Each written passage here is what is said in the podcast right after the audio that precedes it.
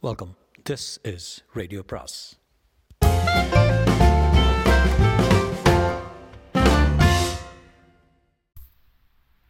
அனைவருக்கும் அன்பு வணக்கம். சுஜாதாவின் கம்ப்யூட்டர் கிராமம் பாகம் நான்கு. மகாலே மகாபலேஸ்வரர் போகாததில் மாமியாருக்கு ரொம்ப வருத்தம். அவர்களும் வருவதாக இருந்தது. என்ன ஆஃபீஸ் இது மாப்பிள்ள இந்த கணம் வேலை விட்டு விடுறது நல்லது என்றான். அதேபடி இந்த மாமனார் சொல்வதற்குள் மனோஜ் தீர்மானமாக என் வேலை ராஜினாமா இதெல்லாம் பற்றியெல்லாம் நான் கவலைப்பட்டுக்கிறேன் என்றான். மாமியார் கோபப்படாமல் இப்போது என் பெண்ணின் எதிர்காலம் சம்மந்தப்பட்டிருக்கிறது அல்லவா? அதனால் நாங்கள் உங்கள் நல்லதுக்கு தான் சொல்கிறதை கேட்டு தான் ஆகணும் நீங்கள் என்றான். பிரமிளா வாக்மேன் மாட்டிக்கொண்டு இதையெல்லாம் கேட்காமல் ஜானட் ஜாக்சனுக்கு தாளம் போட்டுக் கொண்டிருந்தாள். அவள் ஆடைகள் சரியாக இல்லாதது இவனுக்கு சங்கோஜமாக இருந்தது. ஏ பிரமிளா வேர் சம்திங் டீசென்ட் என்று இவன் சொன்னது அவள் காதில் விழவில்லை. புன்னகைத்து கண்ணடித்தாள்.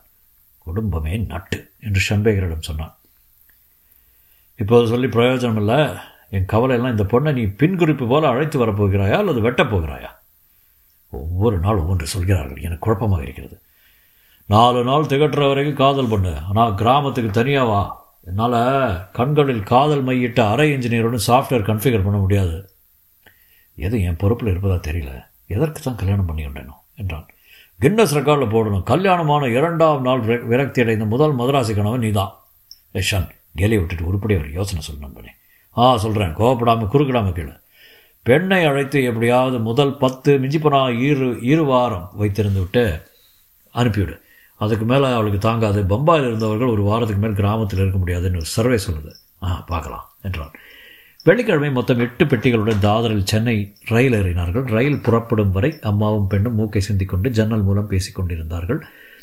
நீயும் போயிட்டு வாயேன்? என்று அம்மாவிடம் ராமச்சந்திரன் யோசனை சொல்லி பார்க்க அவரை கடுமையாக முறைத்து பார்த்தாள். பிரமீளாவுக்கு அத்தனை சினிமா பத்திரிகைகளும் வாங்கி கொடுத்திருந்தாள். இடையே டிம்பிள் சன்னிதியால் என்று பேச்சு அடிபட்டது. ஷன்பேகர் எதிர் சீட்டில் நியோஃபிலியா என்ற ஒரு புத்தகத்தில் ஆழ்ந்திருந்தான். மனோஜ் மாமனாருடன் பொது விஷயங்கள் பேசினான். மாப்பிள்ள ஒவ்வொரு ஜங்ஷன்லையும் டோட்டு ஒரு முறை போய் பார்த்துட்டு வந்துருங்க. டோட்டு இல்லைன்னா பிராணனே விட்டுடுவா. டோட்டு யாரு? என்றான் ஷன்பேகர். என் நாய் என்றாள் பிரமீளா. டோட்டு இப்போது நம்மிடம் வருகிறதா? ஆ மூஞ்சியை கூட கட்டி வேனில் வருது. கடவுள என்றான். ஏன்? ஒன்றுமில்ல த மோர் த மெரியர் கமான் கமால் ஒரே ஒரு சிக்கல். கிராமத்தில் நம்ம மாப்பிள்ளை மற்ற வேலைகளை எதையும் பார்த்துக்கொள்ள முடியாது. அதுக்கு தான் நீ இருக்கிறே என்று அவள் சொன்னதை ஷண்பேகர் நிச்சயமாக ரசிக்கவில்லை. மனோஜை முறைத்து பார்த்தான். ஒன்றரை நாள் பிரயாணத்தில் பிரமீளா மூன்று அல்லது நான்கு முறை ஜன்னலுக்கு வெளியே பார்த்திருப்பாள். மற்ற நேரங்களில் சினிமா பத்திரிகைகள் படித்தாள். அல்லது மனோஜை கண்கொட்டாமல் பார்த்தாள். ஷன்பேகருக்கும் பிரமீளாவுக்கும் சம்பேஷ் சம்பாஷணை இவ்வாறு இருந்தது. ஷன் உனக்கு ஆக்ட்ரஸ் யார் பிடிக்கும்? James Dean. எனக்கு கோவிந்தா தான் பிடிக்கும். மனு கூட கோவிந்தா மாதிரி இல்லை? நீங்கள் ஃபூல் பனே அங்காரா பார்த்தீங்களா? இல்லை நான் அதிகம் சினிமா பார்க்குறதில்ல. நான் ஒரு நாளைக்கு குறைஞ்சது ரெண்டு வீடியோ பார்ப்பேன். விசிஆர் கொண்டு வந்திருக்கீங்களா? என்றான் காவலிடம் இல்லாமல் விசிஆர் இல்லாமல் எப்படி பொழுதுபோக போகுது? மனோஜ் என்று அதட்டினான் மனோஜ் இது ஏன் தீர்மானம் இல்லை? என்றான். அது என்ன புத்தகம்? உனக்கு புரியாது.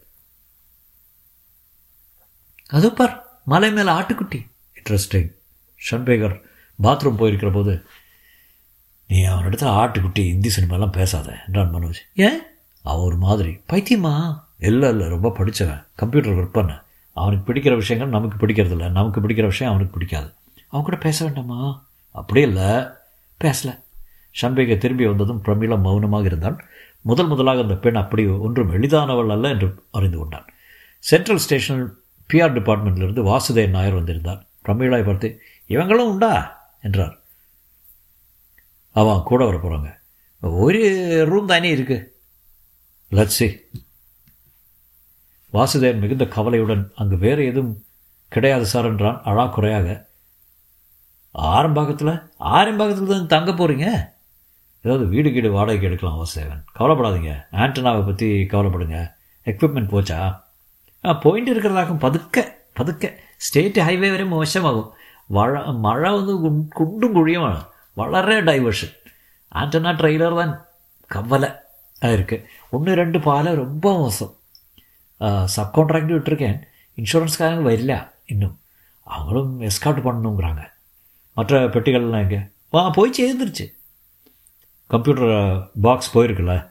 ஆ போயாச்சு. நீங்கள் தொடரலைங்க தொடங்க ஆண்டனை தான் கொஞ்சம் சிரமப்படும். முதல்ல சைட்டை கிளியர் பண்ணணும். அதில் ஒரு சிக்கல் உண்டு.